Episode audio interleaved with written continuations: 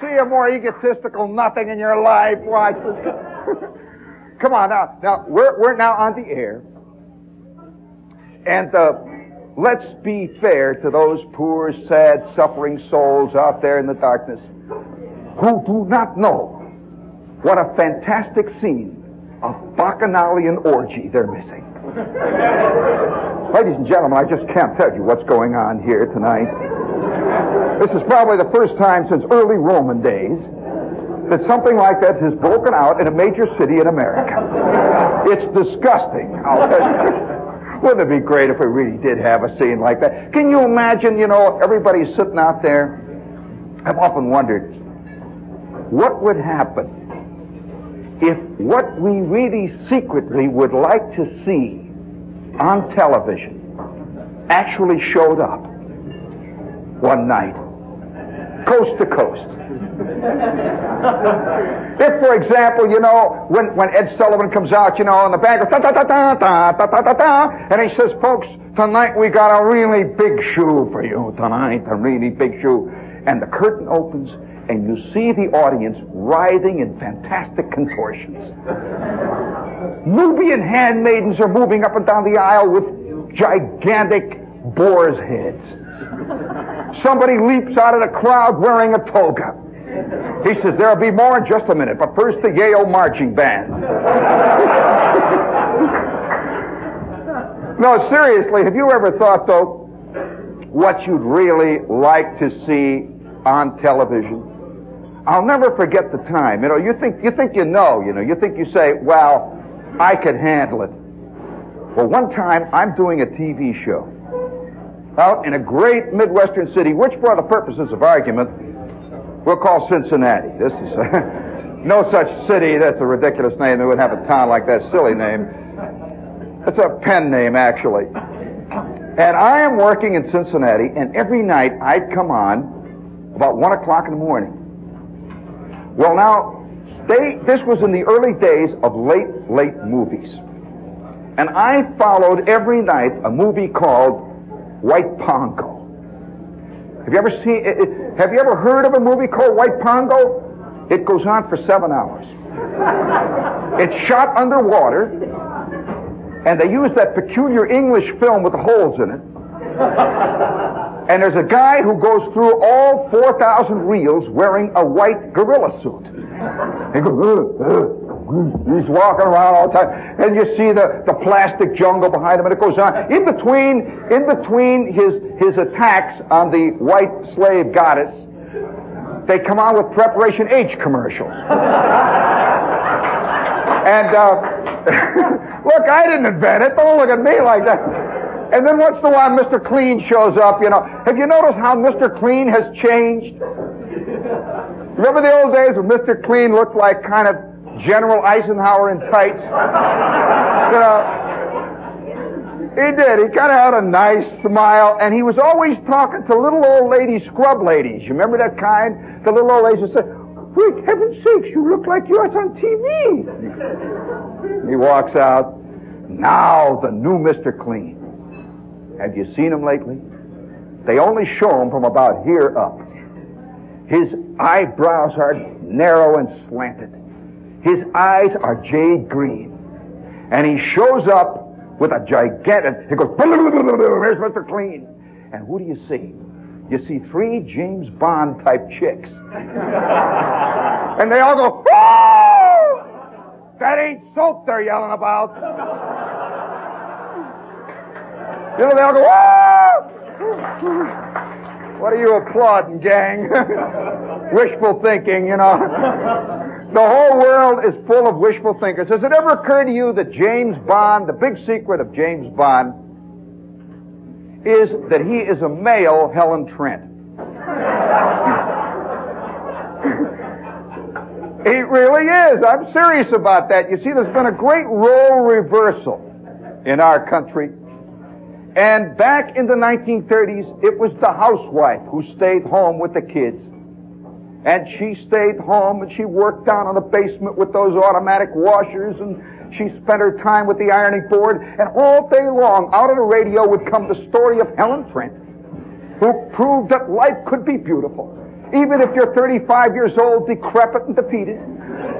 Life could be beautiful and you could go from one unbelievable romance after the other. And she was always pursued by gangsters. There was always rum runners showing up in the town of Littlevale where she lived, you know, taking over her upstairs bedroom. And she was always getting amnesia, getting hit on the head and all that stuff. And this old gal standing there, you know, with her with her iron going. She says, "Yeah, if only I hadn't married that slob. If only I hadn't married Charlie. I could have married England's richest lord. I could have been married to Larry Noble." I could have been backstage wife. And then she puts the laundry into the machine and walks sweats. It's all changed. The housewife today is working at BB, do you know? And she is making a scene big, high, wide, and handsome. And back out in Darien, there is a hunched figure who's carrying the wash down as a matter of fact, you think I'm kidding. Uh, have you watched those commercials? Have you noticed that the commercials for soap, there are thousands of commercials showing Wally Cox type guys talking about what soap they use on wash day. And they're always down with a little thing, you know. that poor little pitiful arm, you know. And and he is usually explaining washing down in the basement to a large lady who looks a little like this. And she said, what do you mean, wash day miracle? Said, yes, it's wash day miracle. I use it all the time. I never use bluing either. What do you mean you never use bluing? And this big chick, she's got leather pants on, you know, thin mustache and all. She said, I don't know about that. And she walks out. Said, well, it does work, you know. well, on the other hand, the other type of commercial used to be a male commercial, you see is the commercial for the cars. You remember when men bought cars? oh, those were the days. I remember my old man was the greatest tire kicker in Indiana. He'd walk around, and if my mother ever once said, I don't like the differential in the Hupmobile, she would suddenly find her girdle around her ears. It would never have occurred to her, but now, you know, you see these commercials and it says, you hear this voice comes on and says, yes, the new racing rear end day, they own 847 power, horsepower, double hemispheric, and it's talking chicks. And you see this girl getting into the Pontiac, the wide track Pontiac. You see? And it says, put a tiger in your car. Blah! A tiger comes up. And this chick gets in. She drives through the night. Not a male in sight. Have you noticed how many of those commercials don't even show men at all? It's no wonder that James Bond has become the masculine Helen Trent. Oh yes, everywhere you look, little thin guys with big thick glasses are reading about Bond. Bond is in Marrakesh, he's in Algiers, he's fighting the fantastic forces of evil. And this is on all sides of us. Well, who tonight is willing to give a cheer for, oh, by the way, another thing. reminds me, you know. you know, speaking of that, I'll never forget the time my father, you know, you talk about buying cars. This is a genuinely male experience, or it used to be. I remember the time my father, the first time the big change came in our house, my old man used to get the new car itch about every two years. It was like some kind of a sickness. Oh, by the way, man, how many of you know that sickness? You know that sickness that each car you get, all of a sudden after you get it, you want another one. You see, five minutes after you buy this thing, you drive by, something goes past you. So holy smokes! All of a sudden, this is a rotten thing. It's made out of cardboard. That's the way men used to be with women.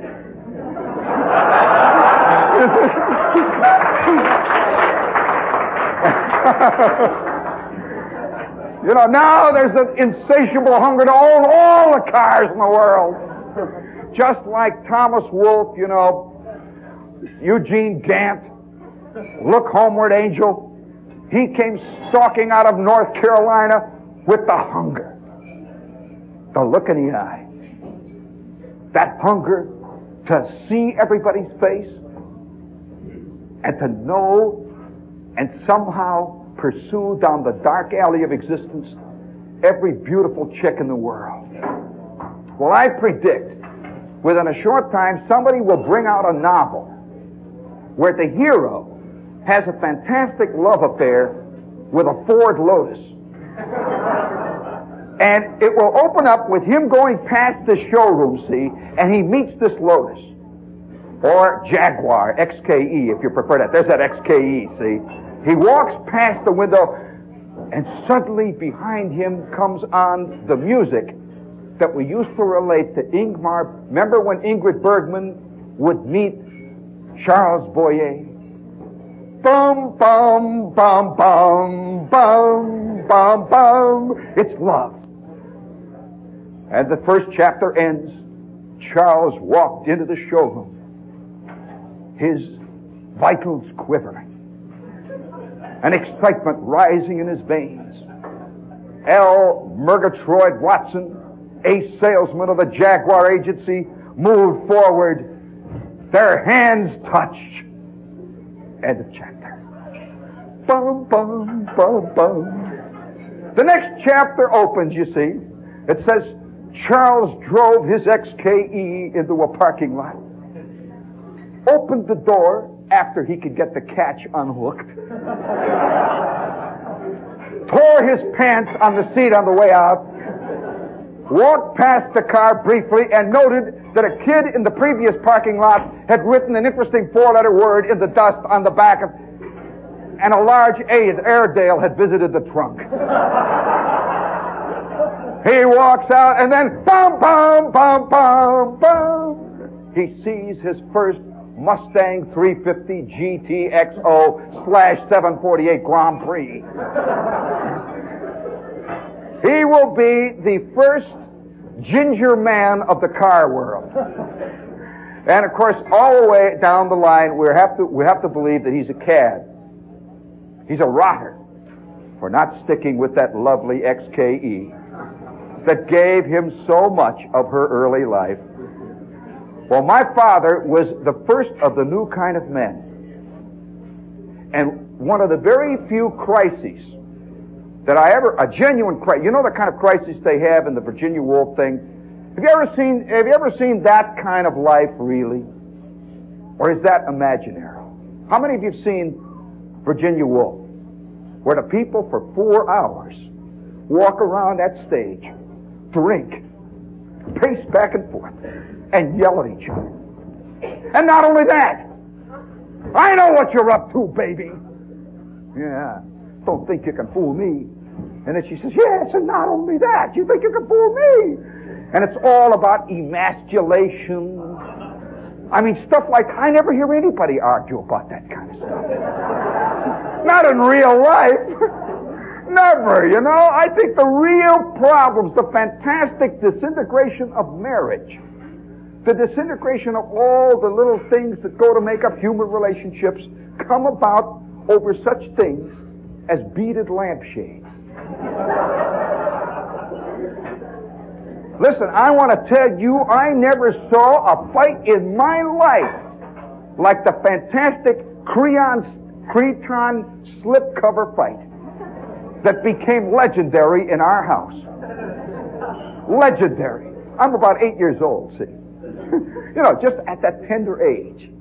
I'm like a little clam in this little clam shell, and the shell has just been opened. Just lying there quivering, waiting for the sauce. A little touch of horseradish, maybe. Waiting for that great big old tooth to go, ah! That is, by the way, life. you know, you, you, ever had that terrible feeling when you get clams on the half shell and you dip them down into that red sauce? Did you ever have a, a, a vague suspicion when you're in a little restaurant it's a very quiet one and the air conditioning is not even making any noise and you dip it down into that red sauce, you hear that little thing go, ah! you know, you know, you put it in your mouth, you say, oh, let's take that. oh, we're awful. We're really carnivores, you know. Well, this, this is the kind of thing you are when you're about eight, you know. You're just stewing around your own juice. You got that little cocoon, you know, of kiddom around you. And you're beginning to bust out of it. I'm about eight years old, see. My kid brother is six. And for those of you who are women, I must say something. Well, I include anybody here who happens to be, you know. There's no, there's absolutely no discrimination down here at the Limelight. We've got three of them back there. You'll find it out later. George, just look around. But nevertheless,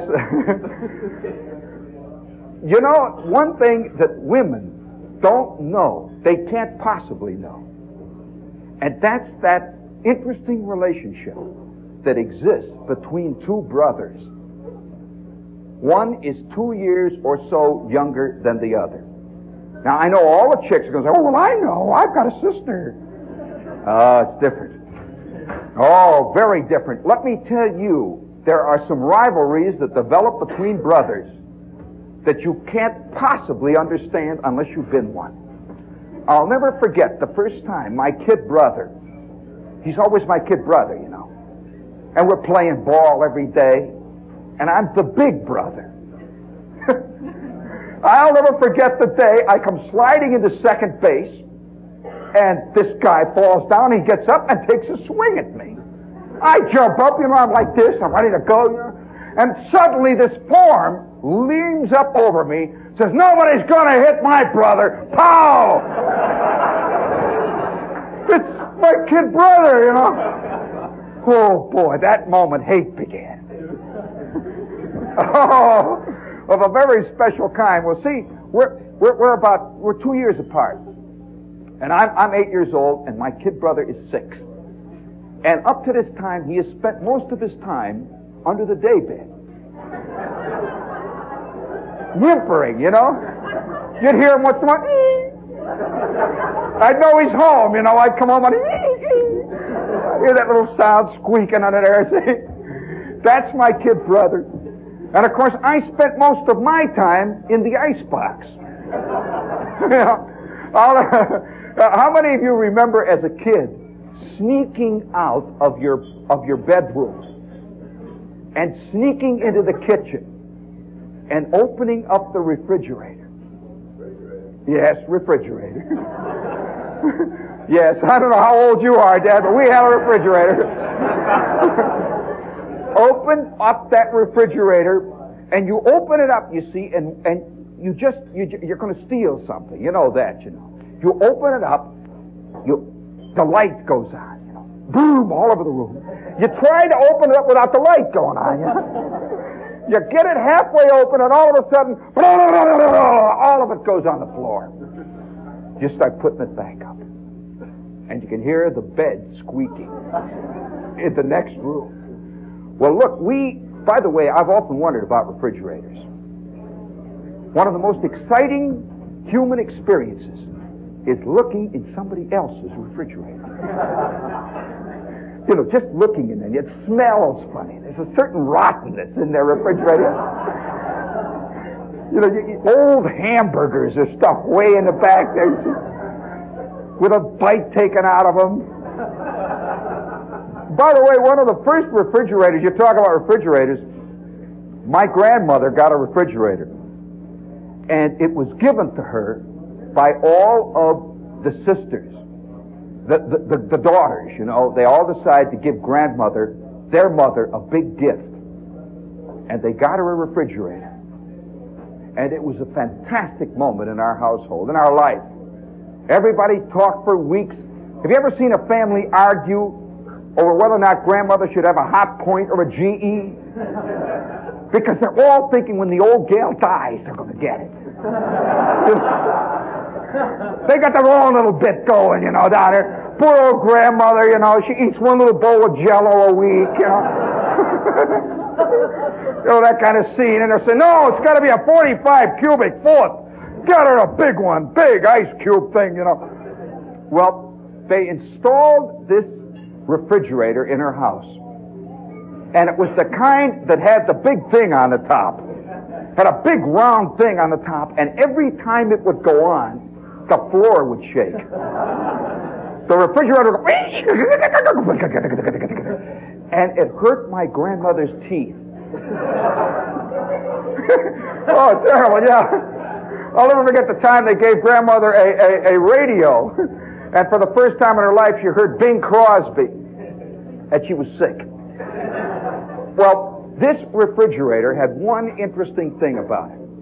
I used to go there as a kid with my brother, and one of the biggest, really unbelievable kind of a, a fantasy sort of, uh, oh, luxury was ice cubes in water. Real ice cubes. Up to this time, you know, people chop ice off. You know. This has got ice cubes. But it tasted. How many of you remember the taste of ice cubes? They taste a little like tennis shoes. and, yeah, you know, the kind of ice cube taste. And we would drink the water. It was very cold, but it tasted like ice, you know, kind of like, like ice tennis shoes a little bit like Allstate inner tubes. And my grandmother would say that. She's very nice. She just loved her refrigerator. She'd say, that's very nice. Well, it got so, if you were really an ice water fan, you could tell what kind of refrigerator the ice cubes came from. Sure, a guy could say, mm, yeah, it's a 36 Hotpoint, Model B. Mm. Good year. just like wine drinking, you know, the whole scene. Well, the big cretonne seat cover fight. What's the matter? Is there a cretonne salesman in the crowd here? The big cretonne fight came about as the result of a true family situation. We had home type furniture. Now, have you noticed in TV commercials you watch those commercials where people are drinking the beer, they're yelling, they're running around. Have you ever, have you ever once seen a movie where people have real furniture in their house with the springs sticking out, you know? and the dog has been living on it for four years, you know? And you know what dogs do, you know? And, and the, well, you know, the kind of real life furniture, you know, and the, the, the linoleum is all worn, it's got cracks all up and down it, you know. And, and always in, in every in every house, there's a chair. This is the chair that's in the living room that is called the easy chair. And it looks like the most fantastically obscene Freudian symbol. All busted and sprung, you know, it's laying there, arms hanging out like this, you know. Well, that's the kind of house we had, see? Oh yeah, you know, you'd come in there and you'd slam the door, and three three chairs would go down all over the house. That kind of thing. We had about we had about five different pieces of furniture that nobody could sit on, unless you sat right on the edge. You know, this kind of thing. You'd sit like this, and that was the stuff that we used when company came. Each kid would be given a chair to sit on the edge of. Well, you never see this kind of realism in real life in the movies and TV. Well, one day, my mother came home from a PTA. I'm going to tell you, I think the PTA is a basically subversive organization. I mean, subversive in the real way. I mean, I don't, all this political ideology, that's greasy kid stuff. I'm saying the PTA puts little wedges between people. And at the PTA that time, for the first time in my mother's life, she ran face to face with somebody called a decorator. Up to this time, you know, whenever we, you know, whenever there was a, a, a real emergency, we would go down to the W.T. Grant or is it J.L. Grant or whatever. We would go down to J.C. Penney's and buy ourselves a coffee table, balsa wood. so that kind, shaped like an Indian head or something, you know. Oh, we had great taste in our neighborhood. You know? Oh yeah, we we had we had uh, a. when you think of some of the furniture you grew up with, no wonder we're twisted, you know. Terrible. How are you going to explain to an analyst, let me tell you, doctor, I remember that coffee table to come in the house. It was a traumatic experience, you see. It was shaped like the Empire State Building. I'll never forget. Had little wheels on it and it said souvenir of Mammoth Cave, Kentucky, doctor. And, well, that's the kind of stuff we grew up in, you know. And, and, oh, another thing that my mother, my mother went real great for was something called ecru curtains. Lace curtains. and they would hang down and you know that smell you know, as you as you're uh, every kid remembers, you know, standing looking out of the window with the curtain hanging, see. And there's a vague mother dust ecru curtain, middle of the afternoon smell. You know what I mean? well, these are all the subtle little traumatic experiences that hardly anybody discusses. Like the other day, I walk into a house, rich people, and I smell ecru curtains. And immediately I hear voices of people yelling about cretonne seat covers. One day, my mother came home after an afternoon at the PTA, and she was all excited. You know, it's funny, when you go out to the Midwest, the people out there got nothing to do at all. Are you aware that most people in this country just walk around?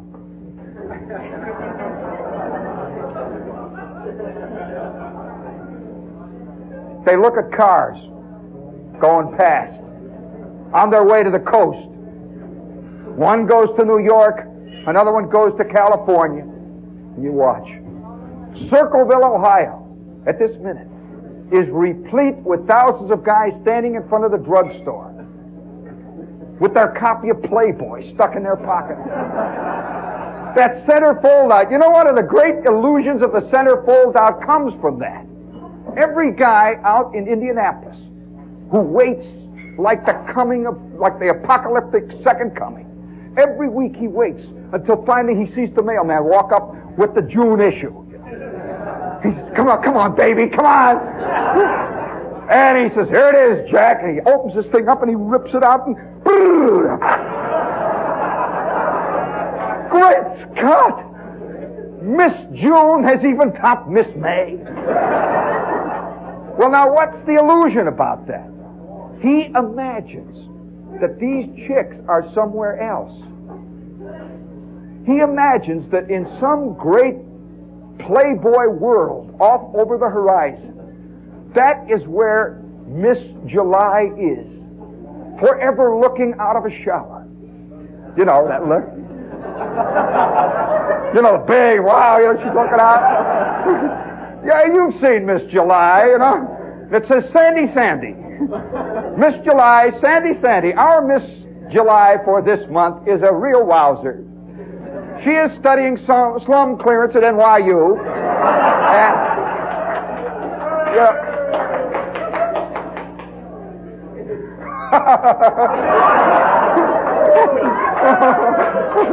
He's going to brazen it out.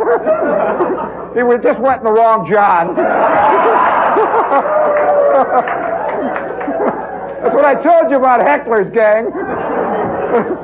but then now he's plotting. He's trying to think of something else to say. Wait till he comes out. Maybe he won't come out.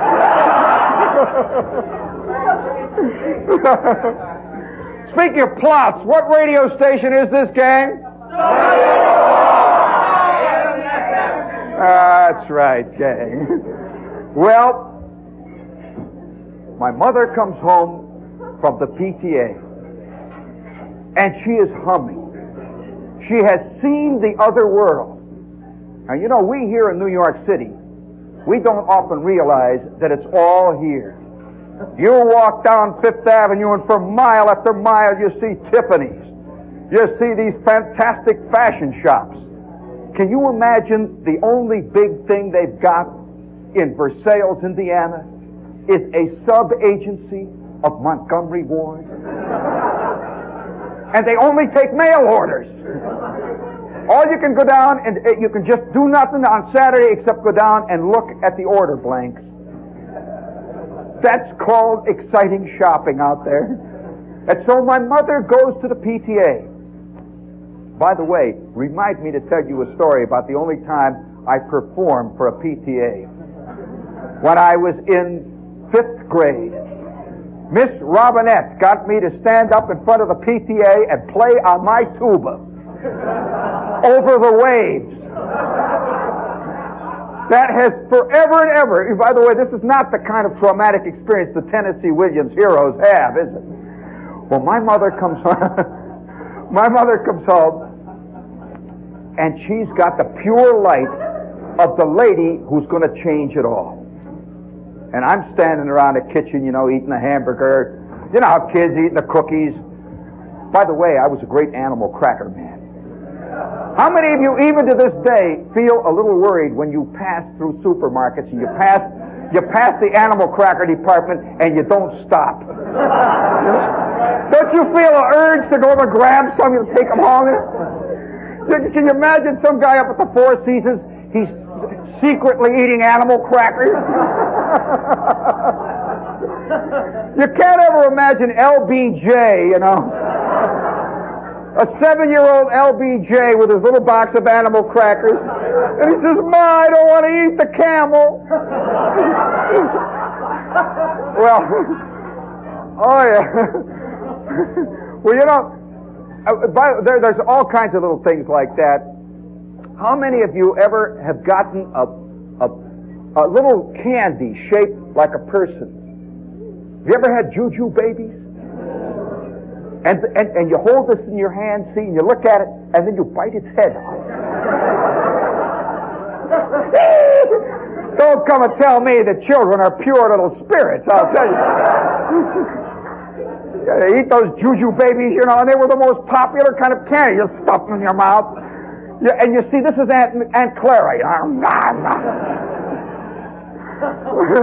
Oh yeah, the imagination. I used to lie on the on the on the on the floor in the in the in the living room, and I had a pop gun. How many males ever had a little pop gun? The kind you shoot, you know, and it goes pop, little cork flies out. And I used to lie behind the sofa and, pop a thing, see, pop like that. And each thing I, I, I'd say, now watch now. See, I'm going to hit the chair. I'm going to hit the leg of the chair, the left leg. That's Aunt Min. and you see these little images like that, and by, that, that leads to other uh, conjectures here. I remember one night sitting in my father's car, and I have borrowed it the first two or three times. You know, when you borrow a, car, your old man's car, it's like your father is sitting in the back seat. He's not sitting in the back, he's sitting in the front seat, and you're driving this car and somebody hit me in the back end. Smacked the back end, and I'm about 15 years old. And he tears off down a street and leaves me. And it's raining. The back bumper is pushed in. The trunk is bent up. I get out and look at this. What am I going to say? What am I going to say? Do girls have this problem? Oh, I don't think so, no. Oh, no, no. They all think they do. But a father's relationship to his son is different from his relationship to his daughter. Daughters do bash fenders but the same thing doesn't happen. I drove up the driveway. I've got nothing but gelatin. I've got jello. I've got goldfish swimming around in there. I've got little things with claws, and I see the kitchen light is on. Then there's the decision. Do you tell them? Or do you just put it in the garage? you know that scene? Already good and evil are fighting it out, you know. I drive it up I put the, I, I throw the garage and I put the garage doors together. You know, I had these big two double doors and I pull them and look, boy, you could see that Buick grill. We had a Pontiac. and I'm looking at the back of the car. I see a Buick grill all stamped in there, you know. it's all over the thing, and oh, gee whiz.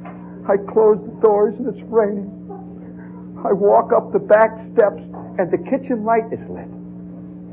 And sitting at the kitchen table is guess who? He's got his, he's got nothing but his underwear on, you know. Have you noticed in movies and in TV shows they never show fathers in their underwear? One of the great moments of my life came when I was picking up a chick. The first time I ever picked her up. I went to the house, big double date. I walked in, and there is the father in his BVDs. He's got a big pot hanging out. He walks out. He says, hi, hi, kid. And the chick goes, oh, no. You know, oh, he walks along, and, and the back end is open, you know. he walks right through the house. You know? well, there, there's my old man. See, he's sitting at the table, and he's reading the sport page. He's wearing his jockey shorts, you know, he's sitting there like that. I walk in, and all of a sudden, for the first time in years, I love my father. oh, look at good old dad there, you know. Oh, gee was dead. You don't realize. He says, hi. Continues to read. I go over to the refrigerator. I open it up. I look in. The light bulb goes on. And the light bulb, like all third degree bulbs, says, murderer. You killed the Pontiac. Wait till headquarters hears of this. I, you know, I take the milk. But incidentally, that's another thing. They never show kids drinking milk the way kids drink milk. You know, you know it's running down, you know. and instantly, as soon as the refrigerator door opens, like a tick, my mother in the John says, don't drink out of the bottle. you pig. Now, how do you like that? What if somebody else comes after you and catches what you've got? Hey, have you ever, as a kid, ever thought you had a fantastic incurable disease that you couldn't tell anybody about? You got a bunch of little pimples on your chest, you know? and you had read an article in some little magazine that guys were handing around, you know, and the next thing you know, you're saying, I got it. Where did it happen? It must have been the time when I drank out of that, I know what it was. Esther Jane drank out of that faucet, and I drank out of that faucet.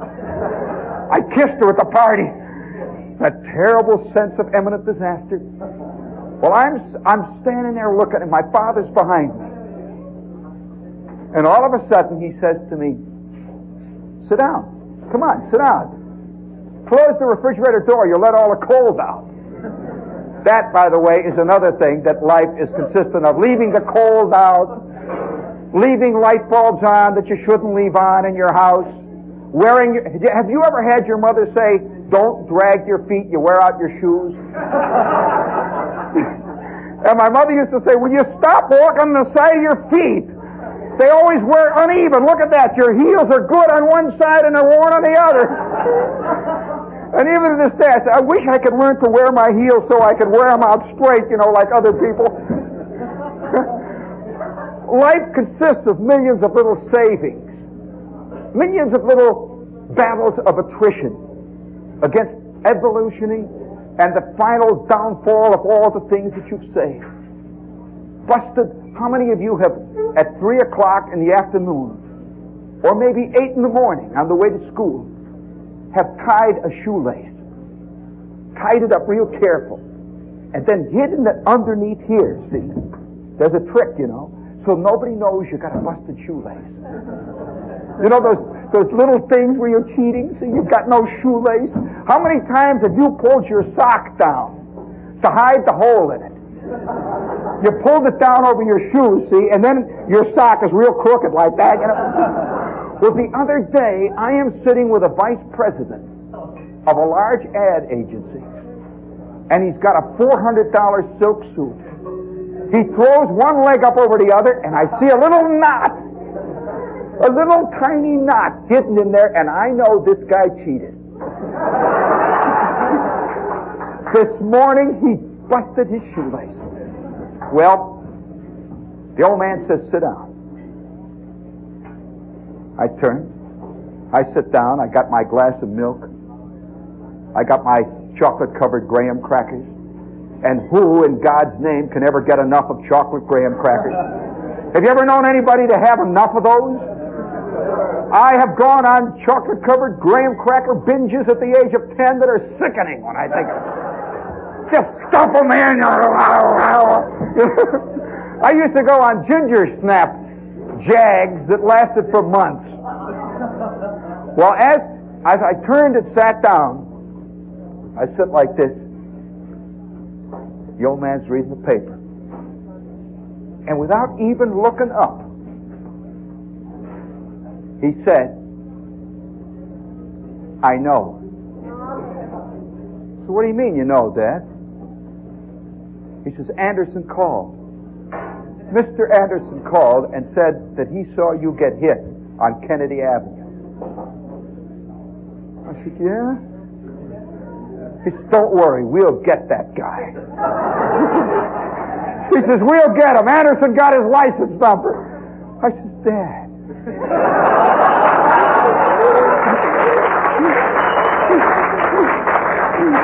Dad! Dad, you know. Well, these, these are the moments, you know, when you love your parents. They've let you off the hook. these are the rare moments. well, came this Friday afternoon, the afternoon of the PTA and the New York decorator. He had come as a guest of the PTA and had stood up there in front of these ladies and told them how they could improve their lives, how they could change their homes, how they could put some unity in the design of that little hovel on Cleveland Street. And they're all sitting there. Mrs. Bruner. Mrs. Bruner's husband, Ralph, had not worked for seven years. He's the only guy I knew who had stainless steel caps on his overalls on the knees for crawling home. And she's sitting there nodding. My mother is nodding. And he gave them the idea that they should cover all their furniture, cover it up with a beautiful seat cover of whatever material pleases them most. And my mother came home with that bug in her ear. We're going to get seat covers. And she's walking around singing and humming. And I'm a kid, you know. And I can tell, you can tell your mother's happy. She's really going. And so you begin to go. You sneak out the one dirty joke you know. Say, hey, Ma, just a fun thing. She says, yeah, that's very funny. Not a word. And the radio is playing Bing Crosby records. She is absolutely transcending herself tonight on the red cabbage. The red cabbage is smelling like the greatest perfume and she's working on it. She's got the meatloaf going and she's wearing her best house dress. Do you remember when they had things called house dresses? and she's taken half of the curlers out of her hair. yeah, it's a state occasion coming up, you know. She's walking around. The old man comes up the back porch. She stands. He says, I've got a surprise for you. He's surprised. He always figured that meant ketchup. She used to call, she used to have a thing called Italian meatloaf. That meant she made meatloaf with ketchup on it and baked it. That was her big surprise usually. And for years the old man pretended he was surprised, you know. Said, gee, this is interesting meatloaf. This is very surprised. She said, that's not meatloaf, that's meatloafano fra Giovanni. meatloaf fra diavolo. or the devil's meatloaf. it just was Mattingly's ground chuck, you know. And so she says, I've got a surprise. The old man says, fine. He's figuring, you know, it's a lady surprise. She's made a dessert out of ice cream, you know, little things with cookies in the refrigerator. He comes back out of the Johnny, washes his face, comes back out, sits down, and she pulls out of her pocket 15 swatches of cloth. This has never been seen in our house before. Brings them out, just says, look at this. My father says, What's that? She says, We're going to put on seat covers. He says, Seat covers on what? She says, On the living room suit. we had a living room suit, you know. It was double breasted. And she said, We're going to put it on the living room suit, and I'm going to put it on the day bed, and it's going to match. And, and let's pick what ones we want. And he's looking at these little flowers, little vines. There's a pink one with green stripes going across it, you know. One's got little seashells in silver, you know, and he's looking at these things. So what the hell is this? My mother says, well, we're going to pick the seat covers and I can get the patterns from Sears, and we'll put seat covers on everything. But you mean cover up the furniture? She says, no, not cover up the furniture. It's going to look beautiful. My old man thought it was beautiful. you know, this house was fantastic compared to the one he had lived in as a kid. And he thought this was the best house in the neighborhood. She says, it's going to look beautiful. And they sat for 15 minutes and looked at swatches. And it began to build up. And all of a sudden, my father jumped up and he said, This is ridiculous! My mother started to cry. And I'm sitting on one side of the table. My kid brother is now under the daybed. Well, they fought until 8 o'clock that night. It started at 6. And by 9.30, they're not talking. And I mean not talking. You know, there are ways we're not talking when my mother says, and I don't want to hear any more about it. Ah! Sits down the front. My father walks out on the porch and says, shut up! Bang! My mother's in the kitchen. My father's on the porch spitting on the lawn. And me and Randy are in between in the bedroom hiding, you know. The cretonne seat covered disaster is coming down like a great fallout all around us, you see. And nobody in the house even knew what cretonne was. We never had a seat cover in our life up to that point. My mother is in the kitchen crying over seat covers. My father is now kicking the swing. He's yelling about seat covers, and next door the fight has broken out. Mrs. Bruner is having it out with Ralph Bruner about it. And I hear the word cretonne. Mrs. Bruner is crying, and for blocks around there were ladies in kitchens crying. And there were men out on the porch yelling and slamming doors. Ever since that time, I have had a vague suspicion of the PTA. Well, these are the things of which true, domestic, honest to John tragedy are created. Like the time. This was one of the worst things that ever happened in our house. My father won a sales prize. How many men in this crowd have ever won an award of any kind? They all say, yeah. In a pig's ear, don't tell me that. You won an award, yeah. I, I, I used to, you know, one of the things I remember as a GI, I remember guys going to the army stores along there and buying good conduct ribbons. You imagine the sad guy buying a phony good conduct ribbon? Well, my father worked for a big dairy. And it was one of these kind of dairies, you know, where every week they have everybody's name on a blackboard, like a thermometer. And they had, oh boy, I, I get scared every time I see them thermometers, you know. Have you filled your quota? Friends, I ask you, have you filled your quota? That's what I thought. I could just tell the way they yelled it. He hasn't filled a quota in his life of any kind. Ah, see, you're losing yet, man. It's two for me. Two down. You've only got one to go, and it's out on Seventh Avenue for you. He's learning, see. No, loudness won't do it, son. Not in this league. So they They had this thermometer, see? And every six months, they had the big sales award. And they would have butter. They would have buttermilk. They would have sweet milk. And the old man every day would come home and they'd add a few little points to his sales chart.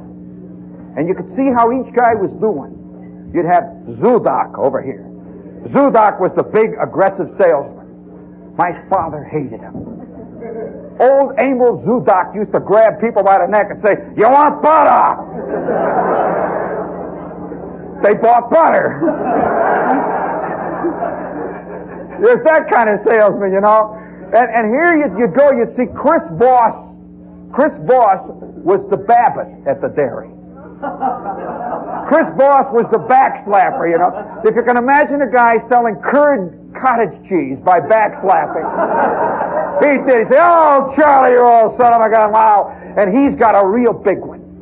My father was the kind of guy who looked a little bit like, have you ever seen pictures of Harold Lloyd? Taking a shower? Well, my father was the kind of guy who, when he took a shower, wore his shell-rimmed glasses underwater. I can remember him swimming. He's got his glasses and a straw hat on. And swim. That's the kind of father I had. So he had trouble selling. He had terrible trouble selling. Well, it so happened that one month a gigantic German family moved in his in his territory. They had 36 big, fat, butter-eating, curd cottage cheese eating, milk drinking slobs for kids. the old man had hit the mother lode. He would deliver eight, you know, crates up there every month. He'd lay it down, they'd drink it up and eat it in the butter and all that. The old man is knocked out, and his sales chart goes up like a shot.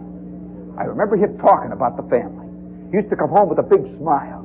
Seven quarts, six pounds of butter, three quarts of chocolate milk, four pounds of cottage cheese, and something that they even have, didn't have a name for bought.